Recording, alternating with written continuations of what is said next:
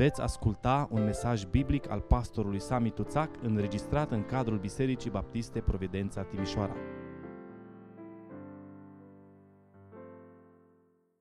Un singur verset citim în dimineața aceasta din Evanghelia după Ioan, capitolul 6, cu versetul 37, pagina 1033 în Sfânta Scriptură. Evanghelia după Ioan, capitolul 6, versetul 37, unul dintre cele mai fantastice versete din întreaga Scriptură. Tot ce îmi va da, tot ce îmi dă Tatăl, va ajunge la mine. Și pe cel ce vine la mine, nu-l voi zgoni afară. Amin. Vă rog să luați loc.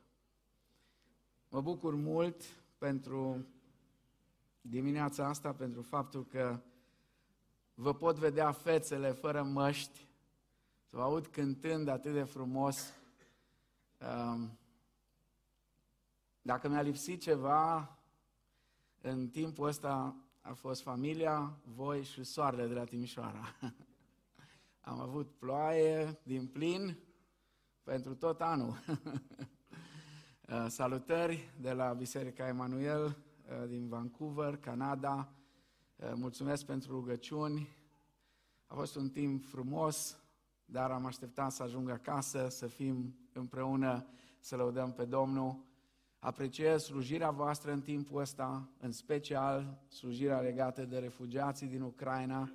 Dumnezeu ne-a dat mai mult de lucru în perioada aceasta și o să povestim poate mai multe de seară legate de, legate de aspectul acesta.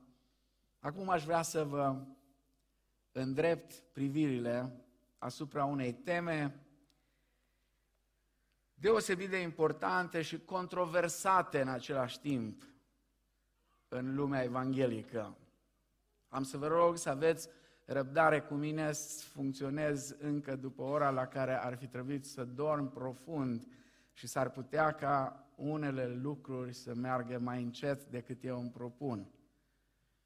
Um, dar cu ajutorul Domnului o ducem la capăt.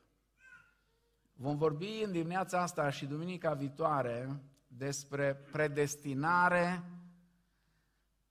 sau și liber arbitru în mântuire. Intenționat am agățat acolo un și. Chiar dacă o să vă surprindă și poate că n-ar trebui să fie așa, una dintre învățăturile care adesea produce multă tulburare între creștini este tocmai învățătura care ar trebui să ne producă cea mai multă bucurie. Bucurați-vă, spunea Domnul Isus, că numele voastre sunt scrise în ceruri. E mult mai important decât să te bucuri că demonii sunt supuși, că ă, bolnavii sunt vindecați, că morții sunt înviați. Bucurați-vă că numele voastre sunt scrise în ceruri. Și cu toate acestea, învățătura despre mântuire și în mod specific despre posibilitatea sau imposibilitatea pierderii mântuirii îi pune adesea pe creștini în tabere adverse.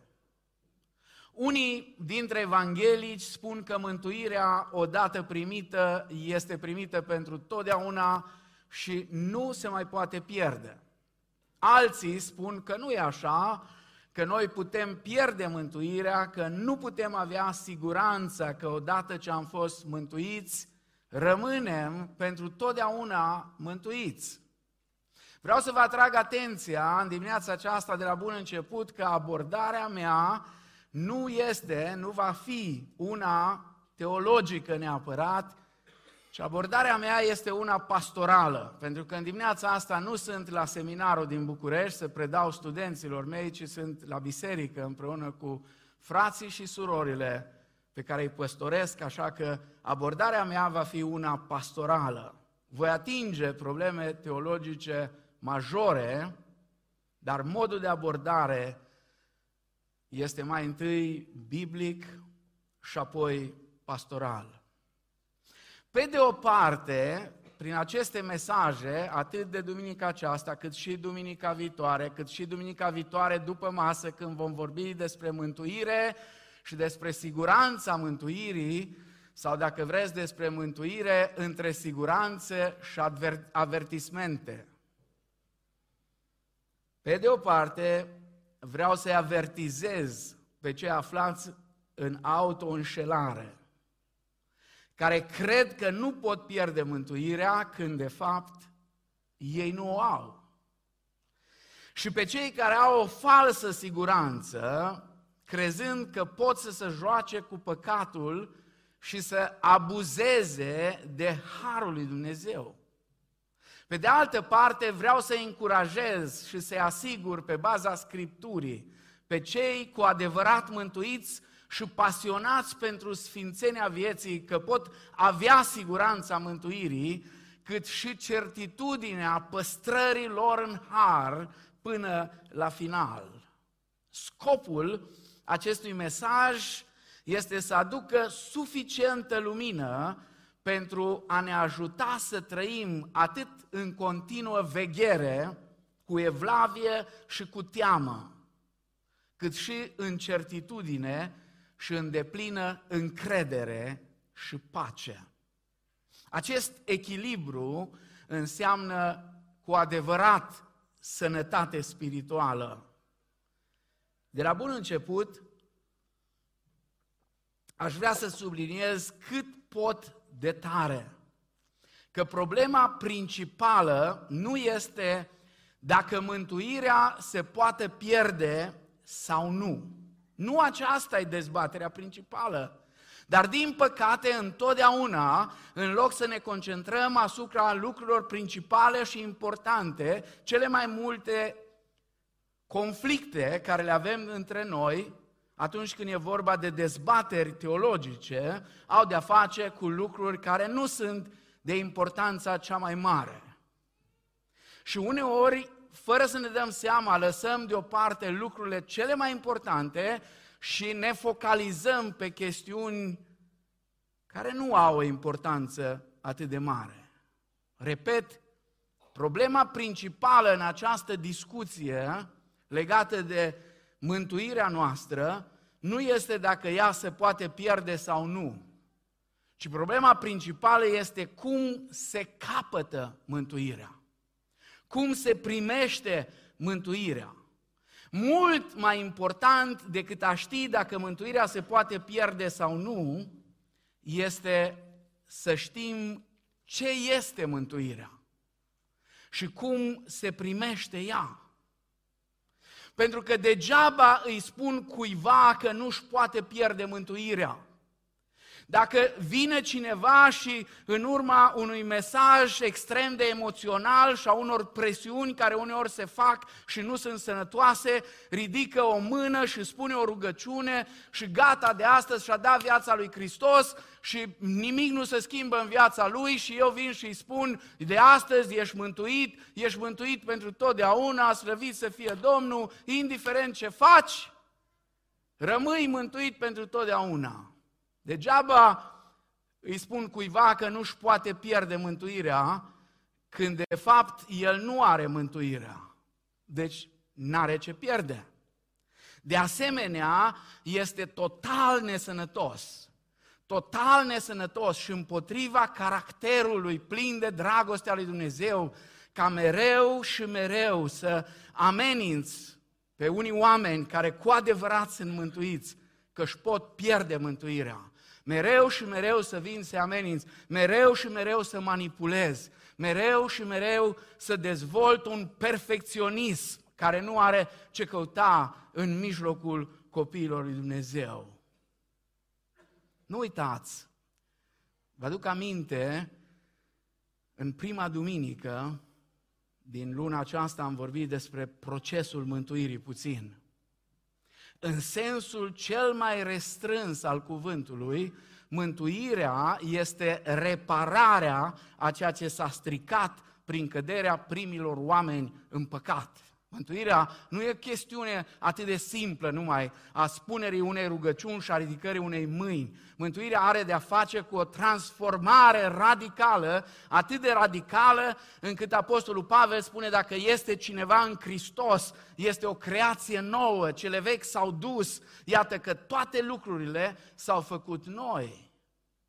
În sensul cel mai larg, mântuirea este întregul proces prin care unii oameni au fost coși de sub robia diavolului. Pentru că până la momentul când am venit la Domnul Isus Hristos și ne-am făcut robe al lui Dumnezeu, eram robe al lui Satan, eram robi ai păcatului, eram robi ai celui rău. Așadar, procesul acesta începe cu, cu scoaterea de sub robia diavolului, diavolului și punerea sub autoritatea lui Dumnezeu, apoi au fost introduși în familia lui Dumnezeu, pentru că e foarte important să înțelegem că mântuirea este prin har, prin credință, prin Hristos, dar în Biserica lui Hristos. Nu există mântuire în afara Bisericii lui Hristos. Așa că cei care sunt mântuiți sunt introduși în familia lui Dumnezeu. Și acum sunt într-un proces, într-un curs de transformare în caracter și în comportament după chipul Domnului Isus. Procesul acesta se numește procesul de sfințire. Un proces adesea greu. Cineva, da, și mai e ceva și mai greu că procesul acesta de sfințire are loc împreună. Împreună, noi împreună suntem sfințiți. Nu doar așa, fiecare separat, ci împreună. Cineva uh, a asemănat cumva procesul acesta de sfințire a Bisericii lui Hristos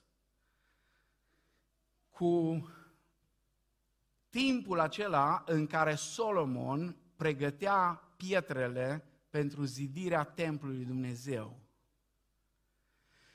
Spune Scriptura că nu s-a auzit nicio lovitură, nicio cioplire de piatră, nimic absolut în momentul când tot a fost gata și templul a fost închegat.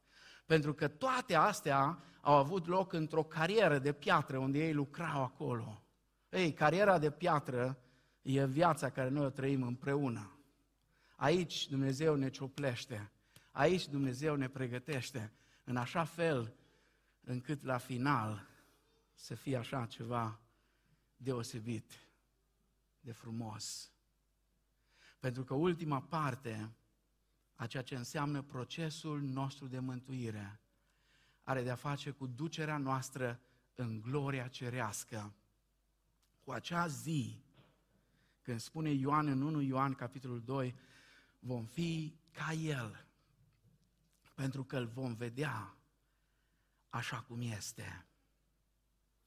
Un fenomen pe care Ioan îl observă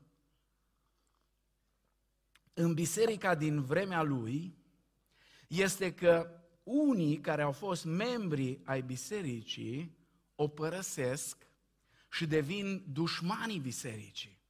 Vă rog să deschideți la 1 Ioan, capitolul 2, versetele 18 și 19. O să rămâneți surprinși, printre altele, că Ioan îi pune în foarte mare încurcătură pe mari specialiști în detectarea lui anticrist, care mai ales acum, cât a fost pandemia și uh, acum e război.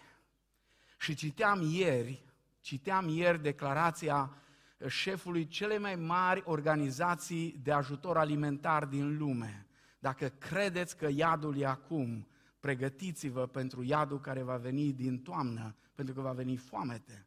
Poate nu la noi, dar Africa, nordul Africii și Orientul Mijlociu, care depinde în proporție covârșitor de mare de grâul care nu se cultivă vara asta în Ucraina și poate nici în Rusia sau dacă se cultivă rămâne acolo, că nu pot să-l ducă, ăia vor muri de foame. Și încercați să vă închipuiți ce înseamnă când oamenii n-au de mâncare. Până la momentul acesta sunt 10 milioane de ucrainieni care sunt deplasați de la locurile lor. 3 milioane și ceva deja au ieșit din țară. Dar încercați un, chip, un pic numai să vă închipuiți ce înseamnă partea de nord a Africii și Orientul Mijlociu.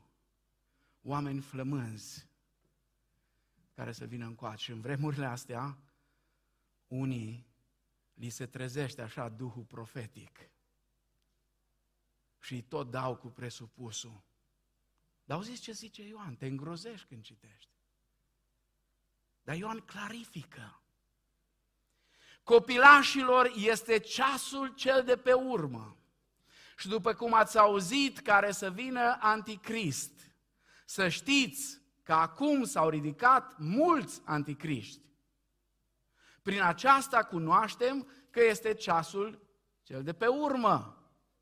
Ei au ieșit din mijlocul nostru.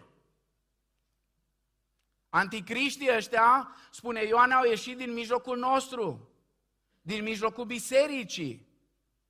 Dar nu erau dintre ai noștri.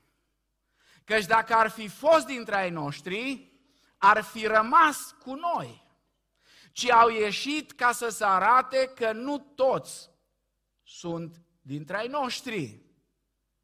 Ce spune Ioan aici?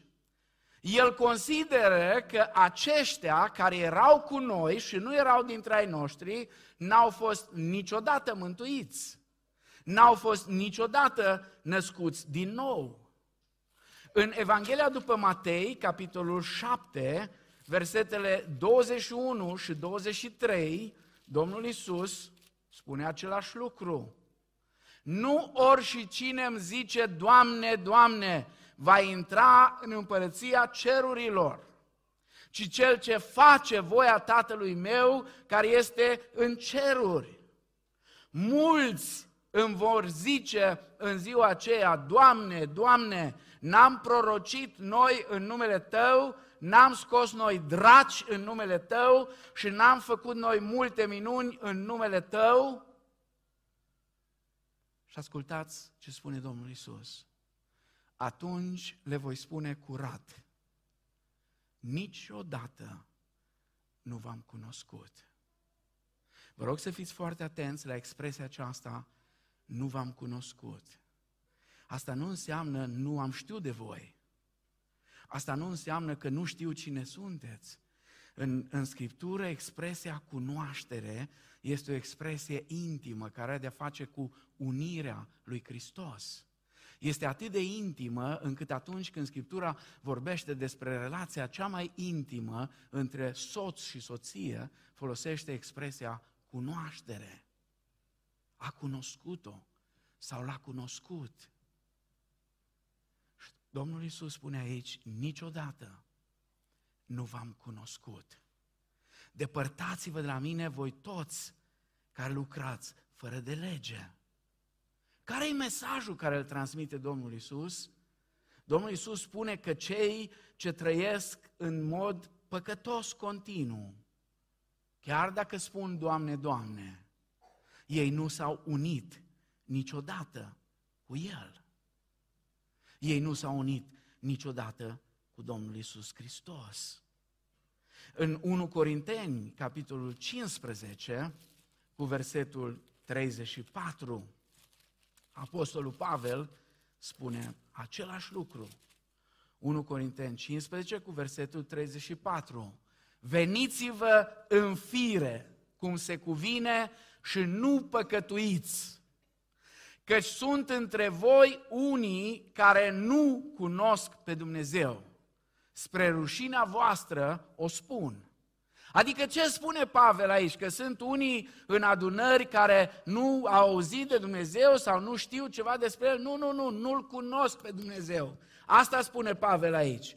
Sunt unii dintre voi care nu-L cunosc pe Dumnezeu, adică oameni care în mod continuu trăiesc în păcat și care nu îl cunosc pe Dumnezeu. Acum, pe baza acestor texte, unii teologi trag concluzia că toți cei care cad de la credință dovedesc că nu au fost niciodată credincioși sau mântuiți cu adevărat. Pe de altă parte, dăm peste texte în Scriptură care vorbesc despre posibilitatea despărțirii de Hristos și a căderii din har. Știu că uneori ne este greu unora dintre noi să acceptăm că în Scriptură spune atunci v-ați despărțit de Hristos. Ați căzut din har. Vom privi duminica aceasta și duminica viitoare la cinci aspecte foarte importante legate de doctrina aceasta, de învățătura aceasta a, a predestinării și a liberului arbitru. Um, încercând să vedem cum le împăcăm și pe unele și pe celelalte și unele cu altele. Un mare ajutor pentru armonizarea acestor texte este tocmai înțelegerea corectă a doctrinei predestinației și a doctrinei liberului arbitru sau a responsabilității personale a fiecăruia. Primul aspect la care aș vrea să privim în dimineața asta și sper să reușim să privim la două dintre ele și să începem un pic din al treilea, că am așa dorința să vă las un pic cu multe întrebări, ca să vă provoc să citiți mai mult Scriptura și duminica viitoare să căutăm să ne ducem spre niște răspunsuri. Primul aspect foarte important, dreptul lui Dumnezeu de a face ce vrea cu propria creație. Există în Scriptură texte care vorbesc clar despre suveranitatea lui Dumnezeu. Ne uităm în Biblie și vedem dreptul lui Dumnezeu de a decide pe cine să atragă la sine și pe cine nu. Pe cine să aleagă pentru sine și pe cine nu. Apostolul Pavel, mai ales în epistola către romani, capitolele 9, 10 și 11, unde descrie trecutul, prezentul și viitorul Israel, ne arată în istoria patriarhilor cum de câteva ori Dumnezeu nu l-a ales pe cel ce avea dreptul natural de prim născut, ci Dumnezeu l-a ales pe cel ce nu avea. Și ne spune că asta s-a făcut tocmai ca să ne arate dreptul suveran al lui Dumnezeu de a alege pe cine vrea El. Deschideți, vă rog, la Romani, capitolul 9, versetele 6 la 13, dar aceasta nu înseamnă că a rămas fără pătere cuvântul lui Dumnezeu, că nu toți cei ce se coboară din Israel sunt Israel, și măcar că sunt sămânța lui Avram, nu toți sunt copiii lui Avram, ci este scris în Isaac, vei avea o sămânță care îți va purta numele. Aceasta însemnează că nu copiii trupești sunt copii al lui Dumnezeu, ci copiii făgăduinței sunt socotiți ca sămânță. Căci cuvântul acesta este o făgăduință. Pe vremea aceasta mă voi întoarce și Sara va avea un fiu. Ba mai mult, tot așa a fost și cu Rebecca. Ea a zămislit doi gemeni, numai de la părintele nostru Isaac, căci măcar că cei doi gemeni nu se născuseră încă și nu făcuseră nici bine, nici rău, ca să rămână în picioare hotărârea mai dinainte lui Dumnezeu prin care se făcea o alegere, nu prin fapte, ci prin cel ce cheamă, s-a zis Rebecii, cel mai mare va fi rob celui mai mic, după cum este scris, și acum vă rog pe cei cu urechile fine să aveți urechile deschise. Pe Iacov l-am iubit. Pe Esau l-am urât. Oare în exercitarea acestui drept suveran al lui Dumnezeu de a decide pe cine vrea El să aleagă și pe cine vrea să respingă, nu cumva există o nedreptate? Oamenii s-au întrebat adesea asta. În vremea apostolului Pavel au fost unii care s-au întrebat, oare există nedreptate în Dumnezeu? Haideți să vedem ce spune Pavel. Deci ce vom zice? Nu cumva este nedreptate în Dumnezeu? Nici de cum. Căci el a zis lui Moise, voi avea milă de oricine îmi va plăcea să am milă și mă voi îndura de oricine îmi va plăcea să mă îndur. Așadar, nu atârnă nici de cine vrea, nici de cine aleargă, ci de Dumnezeu care are milă. Fiindcă Scriptura zice lui Faraon, te-am ridicat în adins ca să-mi arăt în tine puterea mea și pentru ca numele meu să fie vestit în tot pământul. Astfel, El are milă de cine vrea și împetrește pe cine vrea. Dar îmi vei zice, atunci de ce mai bagă vină? Căci cine poate sta împotriva voiei lui? Și acum Pavel explică ceva greu de acceptat pentru mintea noastră limitată. Uneori noi avem impresia că Dumnezeu stă cu mintea așa pe un scăunel și noi, foarte inteligenți, îl luăm la întrebări și punem întrebări. E dreptul nostru să punem întrebări. Și ne uităm la el și îl judecăm. Și îl punem acolo pe scăunelul ăla și îi punem tot felul de întrebări. Dragul meu, vreau să spun ceva cu toată dragostea și toată responsabilitatea. Dumnezeu care îl pui tu pe scaun și îl tragi de urechi. Am văzut că e moda în România acum să te tragi de urechi. Chiar și în Parlament. Îl tragi așa de urechi pe Dumnezeu. Nu e adevăratul Dumnezeu. E un idol. E un idol pe care tu l-ai compus în mintea ta. Nu e adevăratul Dumnezeu. Adevăratul Dumnezeu te pune El pe tine pe scaun. Și au zis ce zice?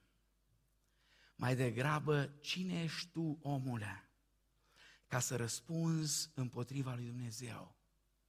Nu cumva vasul de lut va zice celui ce l-a făcut, pentru ce mai făcut așa? Nu este olarul stăpân pe lutul lui ca din aceeași frământătură de lut să facă un vas pentru o întrebuințare de cinste și un alt vas pentru o întrebuințare de ocară? Și ce putem spune dacă Dumnezeu, fiindcă voia să-și arate mânia și să-și descopere puterea, a suferit cu multă răbdare niște vase ale mâniei făcute pentru peire și să-și arate bogăția slavei Lui față de niște vase ale îndurării pe care le-a pregătit mai dinainte pentru slavă? Despre noi vorbesc, zice Pavel aici.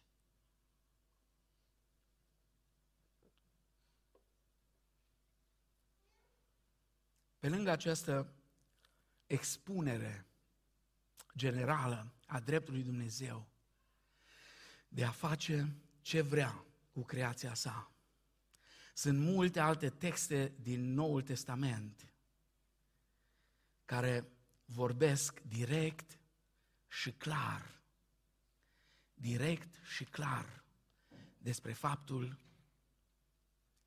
că Dumnezeu alege și Dumnezeu predestinează.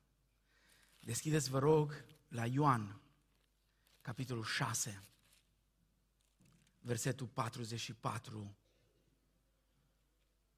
Nimeni nu poate veni la mine dacă nu-l atrage Tatăl care m-a trimis. Și eu le voi învia în ziua de apoi. 46. Nu că cineva a văzut pe Tatăl, afară de acela care vine de la Dumnezeu, da, acela l-a văzut pe Tatăl. Ioan 6 cu 65 apoi. Și a adăugat, tocmai de aceea v-am spus că nimeni nu poate da, nu poate să vină la mine dacă nu i-a fost dat de Tatăl meu. Apoi deschideți, vă rog, în Matei, capitolul 20 cu versetul 16. Matei 20 cu versetul 16. Sunt doar câteva pasaje. Ele sunt mult mai multe. Tot așa, cei din urmă vor fi cei din tâi. Și cei din tâi vor fi cei din urmă, pentru că mulți sunt chemați, dar puțini sunt aleși. Apoi Matei 22 cu 14. Căci mulți sunt chemați, dar puțini sunt aleși. Se vede că Domnul Isus i-a familiarizat pe ucenici atât de mult cu conceptul alegerii, încât în discuția despre dărâmarea Ierusalimului și a doua sa venire, din Matei 24-25, el se referă la cei care aparțin lui Dumnezeu pur și simplu cu expresia cei aleși. Matei 24 cu 22 și 24 spune că vremurile acestea grele care vor veni în zile din urmă vor fi scurtate din pricina celor aleși. Pentru că dacă nu le-ar scurta, nimeni n-ar rezista. Iar în Matei 24 cu 31 să le spuneți celor care visează tot felul de răpiri interesante, că este cel mai important verset despre răpirea bisericii. În Matei 24 cu 31, El va trimite pe îngerii săi să adune pe aleșii Lui din cele patru vânturi, din toate zările să-i adune pe aleșii Lui. Nimeni nu va fi lăsat pe afară. Nimeni, nici unul dintre aleșii Lui nu va rămâne în urmă. Acum, având la bază învățătura Domnului Isus, iată ce spune Apostolul Pavel în Efeseni, capitolul 1. Efeseni, capitolul 1, versetele 4 și 5, în El, adică în Hristos. Dumnezeu ne-a ales înainte de întemerea lumii ca să fim sfinți și fără prihană înaintea Lui, după ce în dragostea Lui ne-a rânduit mai dinainte ca să fim înfiați prin Isus Hristos după buna plăcere a slavei sale și continuă spre lauda slavei Harului Său. 1 Tesaloniceni, capitolul 5, cu versetul 9, fiindcă Dumnezeu nu ne-a rânduit la mânie, ci ca să căpătăm mântuirea prin Domnul nostru Isus Hristos. Este vorba de cei aleși. Uitați-vă în tot contextul. Pentru că pe noi, pe cei aleși ai Domnului, zilele acelea nu ne vor prinde așa cum hoțul îl surprinde pe un om noaptea. Da, Iisus va veni ca un hoț noaptea, dar nu pentru noi. Pentru lumea care nu va fi pregătită. Aleșii lui Dumnezeu vor fi pregătiți. Asta nu înseamnă, vom vedea, că nu sunt avertismente în mijlocul să vă fie încins și făcliile aprinse. A nu înseamnă că pur și simplu nu ne pasă. Nu despre asta e vorba. Și apoi, uitați-vă, vă rog, în Faptele Apostolilor, capitolul 13 cu 48. Luca dovedește aceeași familiaritate despre predestinare. Luca, capitolul 13, cu versetul 48. Neamurile se bucurau când au auzit lucrul acesta și preamăreau cuvântul Domnului. Și toți cei ce erau rânduiți să capete viața veșnică au crezut. Și mai citesc un singur text. Dar vă rog, ajutați-mă careva, mi-am lăsat telefonul acolo, cineva să citească din noua traducere românească, pentru că este traducerea corectă a acestui verset, Apocalipsa 13 cu 8. Apocalipsa 13 cu 8. Vă rog, cine a găsit în NTR, ridică-te și citește tare ca să se audă.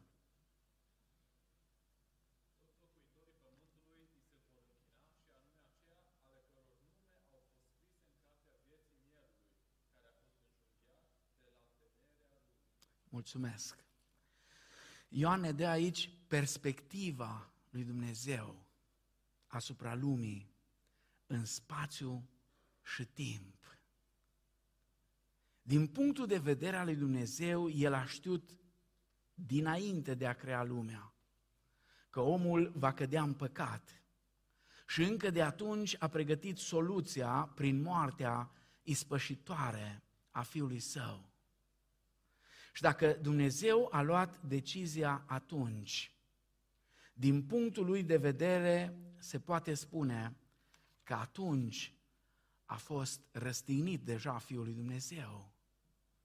Mi-amintesc când unul din colegii care a terminat la seminarul din București, odată cu mine, a avut o teză de licență care i-a dat peste cap la început pe mai mulți pentru că n-au înțeles, dar pe urmă încet, încet au ajuns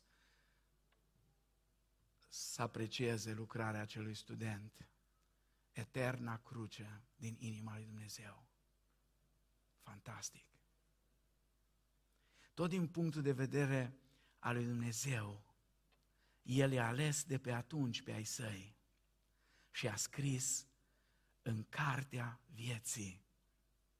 Iată de ce Domnul Isus îi scrie bisericii din Sardes, care era vie doar cu numele, că are totuși câțiva oameni în ea care nu și-au murdărit, nu și-au mâhnit hainele. Acestora le scrie Ioan să persevereze până la sfârșit și le promite în Apocalipsa, capitolul 3, versetele 1 la 5. Spune așa, ai câteva nume care nu și-au mânjit hainele. Versetele 4 și 5. Ei vor umbla împreună cu mine, îmbrăcați în alb, fiindcă sunt vrednici. Cel ce va birui va fi îmbrăcat astfel în haine albe. Nu-i voi șterge nici de cum numele din cartea vieții și voi mărturisi numele Lui înaintea Tatălui meu și înaintea îngerilor Lui. Acum, unii teologi spun dacă ar fi imposibilă ștergerea numelui din cartea vieții, atunci promisiunea aceasta pe care Domnul Isus o face ar fi fără valoare. Dacă au dreptate sau nu, dacă au dreptate ceilalți, ne vom uita mai cu atenție data viitoare. Pentru că al doilea aspect la care urmează să privim duminica viitoare este că Dumnezeu oferă omului posibilitatea reală și obiectivă de a alege. Va trebui să privim fără ochelari. Dacă venim cu ochelarii teologici deja puși pe ochi, deja suntem miopi. Deja vă atrag atenția ce spunea fratele Cure Simion, că orice punct de vedere înseamnă 99 de puncte de orbire. Chemarea mea pentru voi este să venim cu ochii deschiși, fără ochelari, și să ne uităm în Scriptură. Să vedem că deși găsim în Scriptură afirmații categorice legate de predestinare și de alegerea lui Dumnezeu. În cealaltă jumătate a Scripturii vom găsi afirmații la fel de categorice, că este responsabilitatea noastră că am fost creați cu libertatea de a alege și că suntem responsabili de alegerile noastre. Cum se împacă cele două, e singurul lucru care nu-l știu. Dar am convingerea, și voi vorbi mai mult despre asta, am convingerea fermă că atunci când Domnul Isus Hristos va veni și vom merge sus în cer, ne vom aminti de ceea ce spunea Moody. Atunci când tu te apropii de ușa mântuirii, pe ușa mântuirii scrie pe oricine vine la mine, nu-l voi zgoni afară. Tu dacă deschizi ușa și ai intrat, când ai închis ușa mântuirii și te uiți pe partea cealaltă, pe partea cerului, scrie, te-am ales înainte de întemeierea lumii, ca să fii sfânt și fără prihană. Cum se împacă amândouă? Ne vom uita în Scriptură Sigur, mintea noastră limitată ne va duce ori într-o direcție, ori în alta. Mintea noastră limitată ne va, ajuta, ne va face adesea să ne punem etichete. Tu ești calvinist? M-a sunat odată unul nervos. Ești calvinist? Mi-a zis, ce e aia? Habar n-am. Nu știu ce Cum ți-ai permis să vii în biserica noastră care e arminianistă?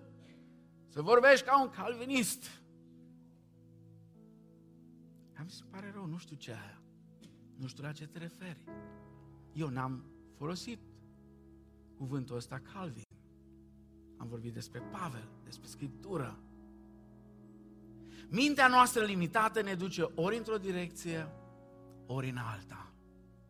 Pentru că da, este aproape imposibil, dacă nu chiar imposibil pentru noi, ca în limitarea spațiu-timp în care trăim acum, să înțelegem cum funcționează astea. Dar nu înseamnă că dacă noi suntem limitați, ele nu funcționează. Dumnezeu să ne ajute ca dincolo de orice altceva să avem siguranța de plină că numele noastre sunt scrise în ceruri și să ne bucurăm de mântuirea care am primit-o prin Harul lui Dumnezeu. Amin.